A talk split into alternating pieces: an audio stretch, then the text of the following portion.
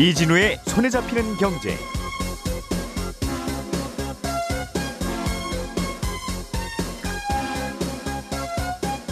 안녕하십니까 이진우입니다.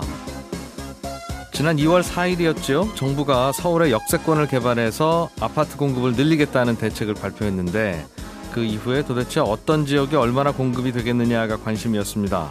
어제 그 첫 후보지들이 발표가 됐습니다. 어떤 기준으로 선정이 된 건지 거기 아파트가 지어지려면 앞으로 어떤 장애물들이 남았는지 자세하게 살펴보겠고요. 7월부터 법정 최고금리가 내려가게 되는데 문제는 이렇게 되면 저소득 저신용 서민들이 대출을 못 받게 되는 문제가 함께 생기죠. 정부가 보완책을 내놨는데 어떤 내용인지 잘 작동할지 들어보겠습니다. 자동차에 들어가는 반도체 공급이 잘 안 되는 바람에 현대차 울산 공장이 일주일간 공장을 못 돌린다고 합니다. 차량용 반도체가 뭐고 이게 왜 부족한 건지 내용도 짚어보죠. 4월 1일 목요일 손에 잡히는 경제 잠시 후에 시작하겠습니다.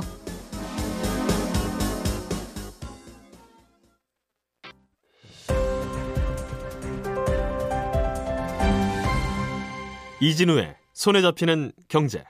네, 손에 잡히는 경제 아침 편이 시작하겠습니다. 오늘도 김치형 경제 뉴스 큐레이터 김큐 그리고 손에 잡히는 경제 박세훈 작가, 박작 두 분 나오셨습니다. 어서 오세요. 예, 안녕하세요.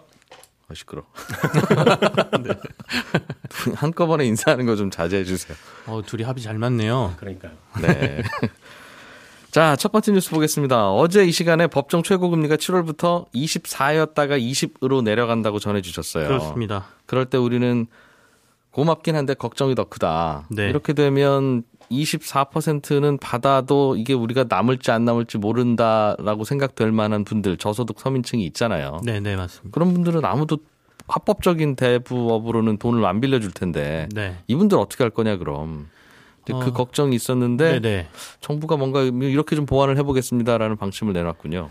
사실은 시장에서 자율적으로 이게 필요해서 금리를 낮춘다. 그래야 어, 대출이 필요한 사람이 더 오고 우리가 이걸 활용해서 돈을 더 벌 수 있다라는 생각이 든다라면 그게 합리적이겠지만 그게 아니라 어 이게 2012년도 39%에서 이게 과도하다라는 이제 여러 가지 여론이 있다 보니까 이걸 20%까지 단계적으로 지금 계속 내려가고 있는 상황이잖아요. 예. 그렇다 보니 잘못하면 어, 대부업체 시장 자체가 무너질 수 있다라는 우려감 같은 것도 있고요. 대부업체들이 그러면 우리만 손해를 보라는 것이냐, 뭐 이런 얘기도 좀 있었습니다. 그래서 당국에서 그렇다면 대부업체를 조금 어, 뭔가 규제를 완화해줘서 이쪽을 활성화시킬 수 있는 방안도 좀 내놔야 되는 것 아니냐라는 후속 조치가 나온 것이거든요. 음. 그래서 일종의 당근책을 꺼냈다 이렇게 해석이 가능하겠는데요.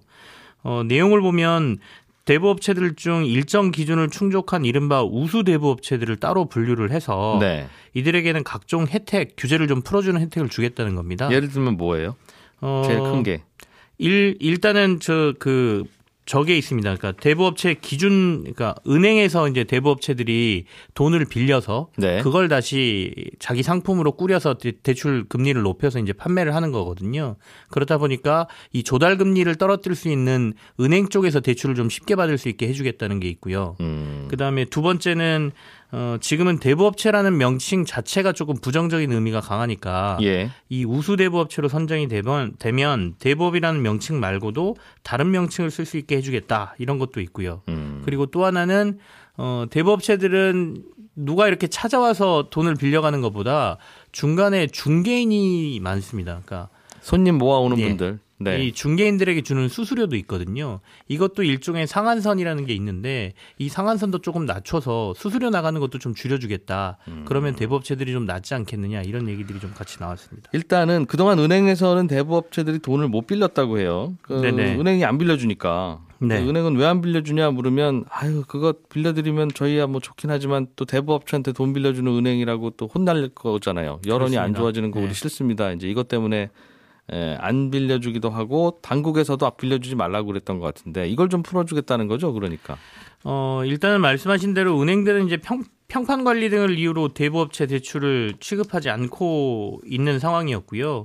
일부 은행들은 아주 내규를 통해서 아예 대부업자들의 거래를 뭐 금지하는 명문화를 해놓은 것도 있었거든요. 음. 그래서 이 부분을 조금 해소를 해주겠다라는 게 이제 당국의 입장이고. 잠깐만요. 해소를 해주겠다라고요? 은행들이 안 한다는 걸 어떻게 해소를 시켜요? 그러니까 사실은 이게 당국에서는 권고 조치라든지 이런 걸로 하기 때문에 은행이 안 한다 그러면 사실 강제적으로 할 수 있는 방안은 없습니다. 그래서 예. 이게 사실 앞으로 정말 실, 그 실제로 시행이 될 것이냐로 보면 음. 좀 미지수인 부분도 있는데요.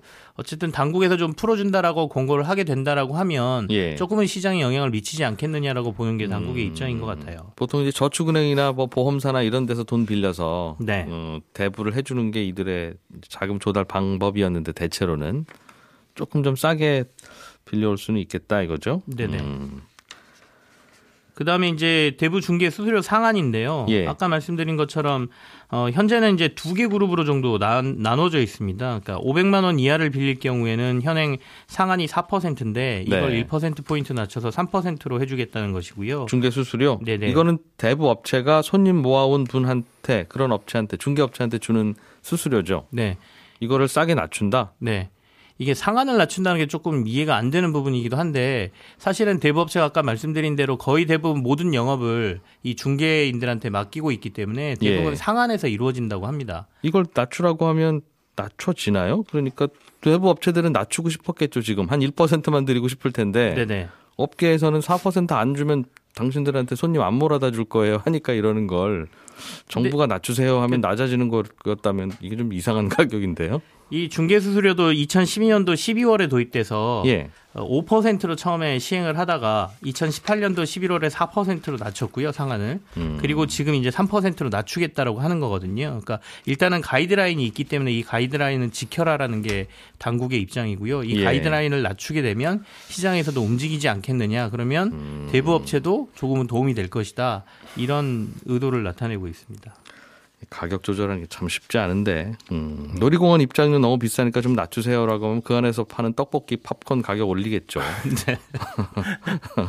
어떻게 하겠습니까 그거를? 네. 근데 이게 어제 나온 보도 자료 보니까 기존 대부업 이용자가 한 98만 명 정도 된다고 해요. 예. 근데 이렇게 금리를 인하하게 되면 31만 명 정도가 떨어져 나갈 거다라고 당국에서 추산을 하고 있는데 문제는 이 떨어져간 31만 명을 누가 어떻게 구제를 하느냐. 그러니까 당국에서는 야 이런저런 규제 완화해 줄 테니까 31만 명을 니네가 좀 품어 주련이라고 하는데 조금 전에 우리가 얘기했던 것처럼 과연 실이 있을까 효과가 있을까 없다라면 크게 있을 것 같지는 않은데 사실은 끝에 이렇게 최고 금리를 낮추면 그동안 약간 비싼 금리를 어쩔 수 없이 물었던 분들 중에 신용도가 괜찮은 분들도 있었을 거거든요. 네네. 그런 분들은 조금 싼 금리로 빌릴 수 있으니까 좋을 거예요. 그분들 입장에서는. 그렇죠 그분들은 좋죠. 그러나 이제 신용도가 낮아서 과거에 25% 정도면 빌려갈 수 있었는데 이제 20%밖에는 금리를 못 받으면 저분한테는 못 빌려드립니다 하는 그분들은 음. 이분들이 어디 가서 빌리는지 우리가 알 수도 없고 그러네요. 결국 돈을 못 빌리면 그분이 어떻게 되는지도 우리는 추적이 안 되는 그러니까. 그래서 그게 참 걱정이에요. 그런 그런 부작용만 없으면 얼마나 좋겠습니까? 예.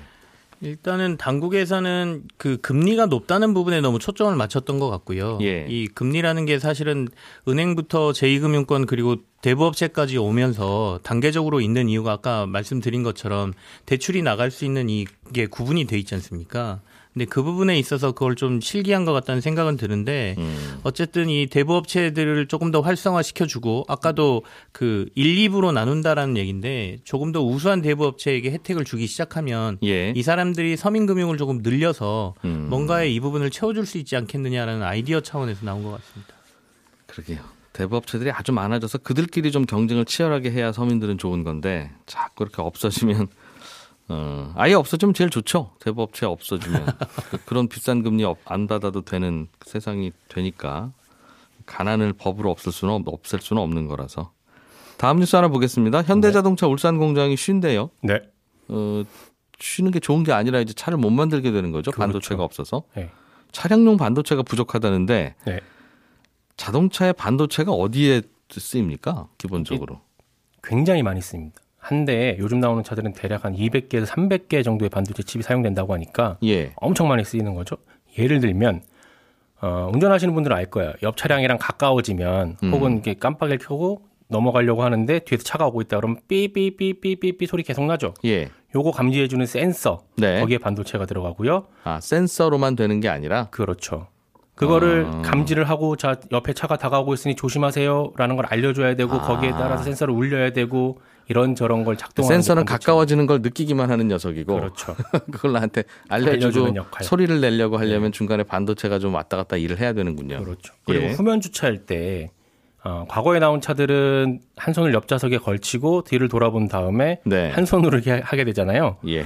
요새 나오는 차들은 전방에 있는 디스플레이를 보면은 어, 내 차가 어느 정도 위치에 있고 어느 정도 음. 핸들을 꺾어야 되고 요거 알려주는 거 있죠. 예. 요것도 센서가 작동하는데 그 센서를 작동하는데도 반도체가 들어가고 아, 센서하고 반도체는 항상 짝꿍이군요. 그렇죠. 예. 그리고 자동차에 스마트폰 연결해갖고 영화 보거나 뭐 인터넷 검색해서 정보 찾거나 뭐 게임을 하기도 하거든요. 요새는. 거기에도 들어간다. 네, 이 모든 일을 하는 게 차량용 반도체다라고 생각하시면 되고 네. 아까 말씀드렸듯이 약간 200개, 300개 정도 들어 반도체 칩이 들어가는데 차한그 중에 대. 하나만 없어도 완성하기는 힘들어집니다. 그렇겠죠. 뭔가가 작동을 안 할 테니까. 음.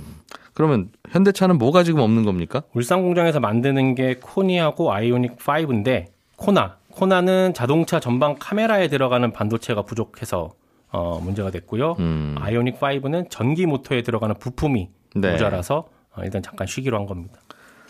이거 그러면 얼른 해야 될 텐데 자, 차량용 반도체가 이렇게 부족해진 게 가끔 뉴스 들어보면 현대차도 그렇지만 한두 달 전에는 뭐 폭스바겐, 도요타 이런 데는 미리 좀 쉬던군요. 거기는 네. 먼저 떨어져서. 그렇죠. 전 세계적으로 좀 문제가 됐고 현대 같은 경우는 미리 좀 확보해 놓은 재고가 있어서 지금까지는 버텼는데 네. 이제는 잘안 된다는 거예요. 음. 왜 이렇게 부족해졌냐면 코로나19가 영향을 또 미쳤어요. 코로나19가 터지니까 어, 자동차 수요가 줄었고 자동차 회사들은 자동차 부품 발주를 줄였고 네. 그러다 보니 차량용 반도체 만드는 회사들은 어, 이쪽에 만들어가는 수요가 줄어드니까 예. 생산 라인을 바꿔서 노트북이나 태블릿 요거 만드는 쪽에 생산을 늘렸거든요. 예전 같으면 반도체 업 차량용 반도체 만드는 업체들은 자동차 회사에서 주문을 안 하면 그냥 손 놓고 쉬었는데 네. 코로나 때문에 뭐 노트북도 많이 팔리고 하다 보니 그쪽으로 그쪽 음, 손님 받기 시작했다. 그랬다는 거죠. 음. 근데 이제 작년 하반기부터 자동차 수요가 다시 늘어나는데 요거를 생산 라인을 그냥 가볍게 요렇게 했다가 저렇게 했다가 할 수는 없는 거거든요. 음. 그러다 보니까 공급은 좀 딸리고 있고 예. 재난재해도 겹쳤어요.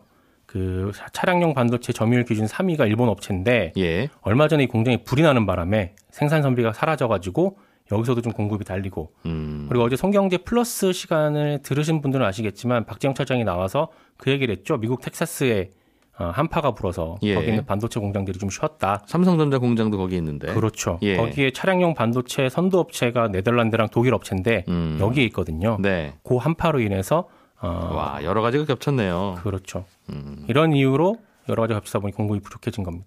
그래도 우리나라는 반도체 만드는 회사들이 좀 있는데 삼성전자도 있고, 있고. 뭐 동부 하이텍 이런 네. 회사들도 반도체 만드는 회사라고 하던데. 그렇습니다. 좀 만들어 주면 안 됩니까? 자동차 아, 회사들한테. 일단은 차량용 예. 반도체는 거의 대부분 수입을 하고 있다고 보시면 되고 네. 삼성전자 같은 경우는 못 하는 게 아니라 안 하는 거라고 보는 게 더 정확해요. 왜냐하면 수익이 안 나거든요. 이걸 만들었을 때. 모바일에 들어가는 반도체 평균 판매 가격이 대략 한 10달러 이상이라고 하면 예. 차량용은 평균 판매 가격이 칩당 2달러 내외예요. 기껏 만들어 팔아봐야 돈이 잘 안 되는 거죠. 음. 그런데다가 차량용 반도체는 사람의 안전을 좌우할 수 있기 때문에 예. 음, 모바일 같은 경우는 하다가 고장이 나더라도 그냥 약간 짜증이 나고 가서 고치면 되지만 네. 차량은 사고가 나면 크잖아요. 그렇기 때문에 굉장히 만들기가 어렵습니다. 그런데도 어떻게 싸게 팔았을까요, 그동안? 거참. 그리고 네. 이런 점도 있어요. 자동차는 한번 사면 적어도 한 5년에서 10년 정도는 타잖아요. 예. 그러면 AS를 그 기간 동안 해줘야 된다는 거죠. 그러려면 AS를 위해서 반도체 재고를 적어도 10년 이상은 유지를 해야 되는 게 음. 업체 쪽에서는 부담이 가죠. 알겠어요.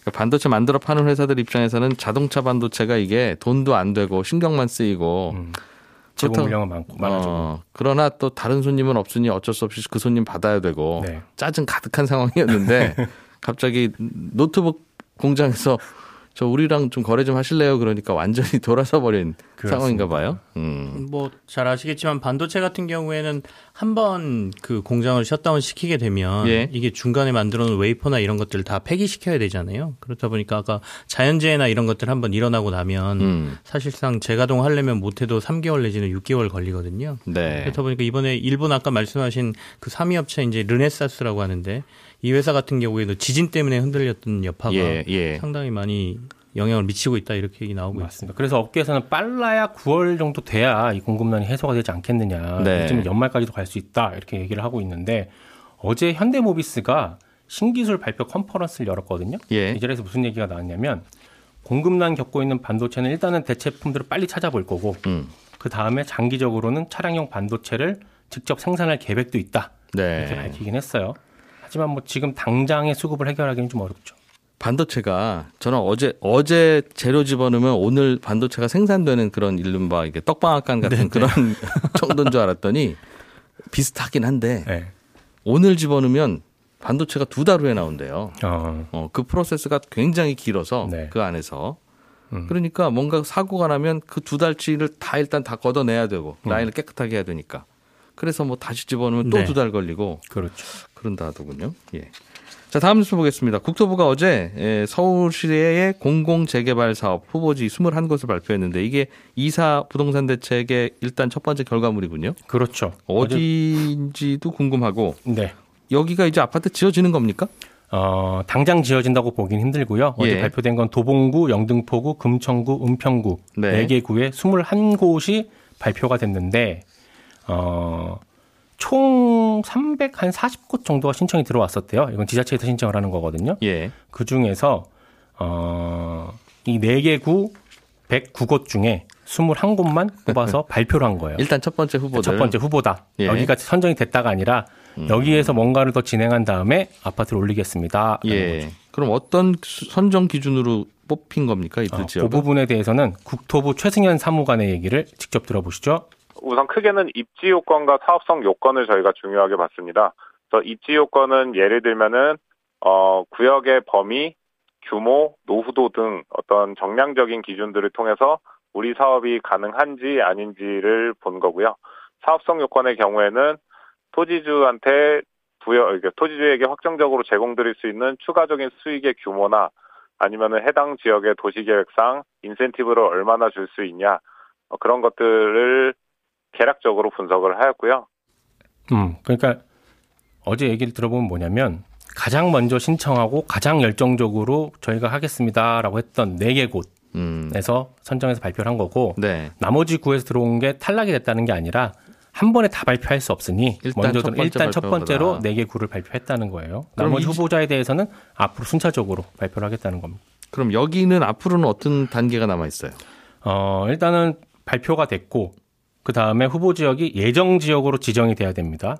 예정 지역으로 지정이 되려면 토지 주의 한 10% 동의가 필요하고요. 예. 예정 지구가 선정이 되면 10% 동의를 받아왔다. 그러면 다시 토지 주의 3분의 2의 동의를 받아야 사업 지구로 확정이 됩니다. 예. 이 사업 지구로 확정이 돼야 그때부터 공사가 시작되는 거죠. 그러면 사업 지구에 있는 땅을 LH에 팔고 그렇죠. LH가 밀고 아파트 짓는 아, 그렇습니다. 이런 방식인데 제일 걱정되는 게 네. 과거에는 이걸 재개발 조합이 모여서 했어요. 네. 그래서 재개발 조합장도 뽑고 음. 그 조합장 임원들도 뽑고 그분들은 월급도 주고 그렇습니다. 그분들이 여기저기 다니면서 동의도 받고 설득도 받고 그러다 싸움도 하고 또 화해도 하고 이랬잖아요. 네. 그래서 좀 오래 걸리기도 했죠. 근데 그분들이 그렇게 중간에서 열심히 일했던 이유는 이제 그분들의 이익과 직결되기도 하고 월급도 나오니까 그런 그렇습니다. 건데 지금 여기는 조합이 구성되는 것도 아니고 그냥 주민들끼리 모아서 50% 이상 동의가 되면 LH에다 땅 파세요 하는 거니까 네.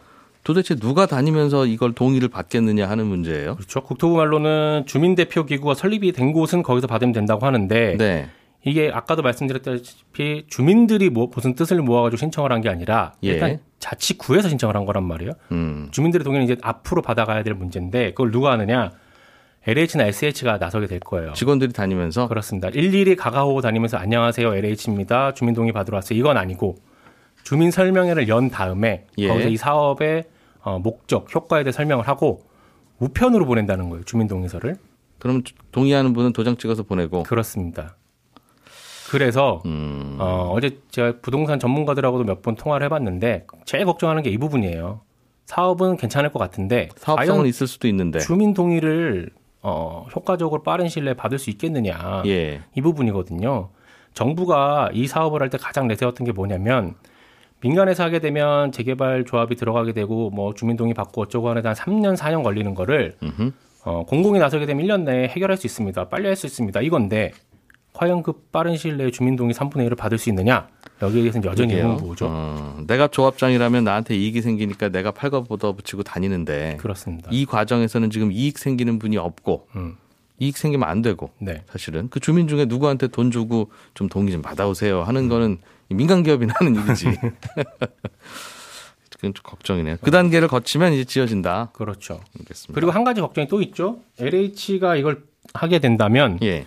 어, 지금 투기 논란 때문에 LH에 대한 국민들의 반감이 큰데 네. 이 부분은 그럼 어떻게 되느냐? 요것도 제가 한번 여쭤봤어요. 어, 국토부 아. 사무관의 얘기 또 한번 들어보시죠.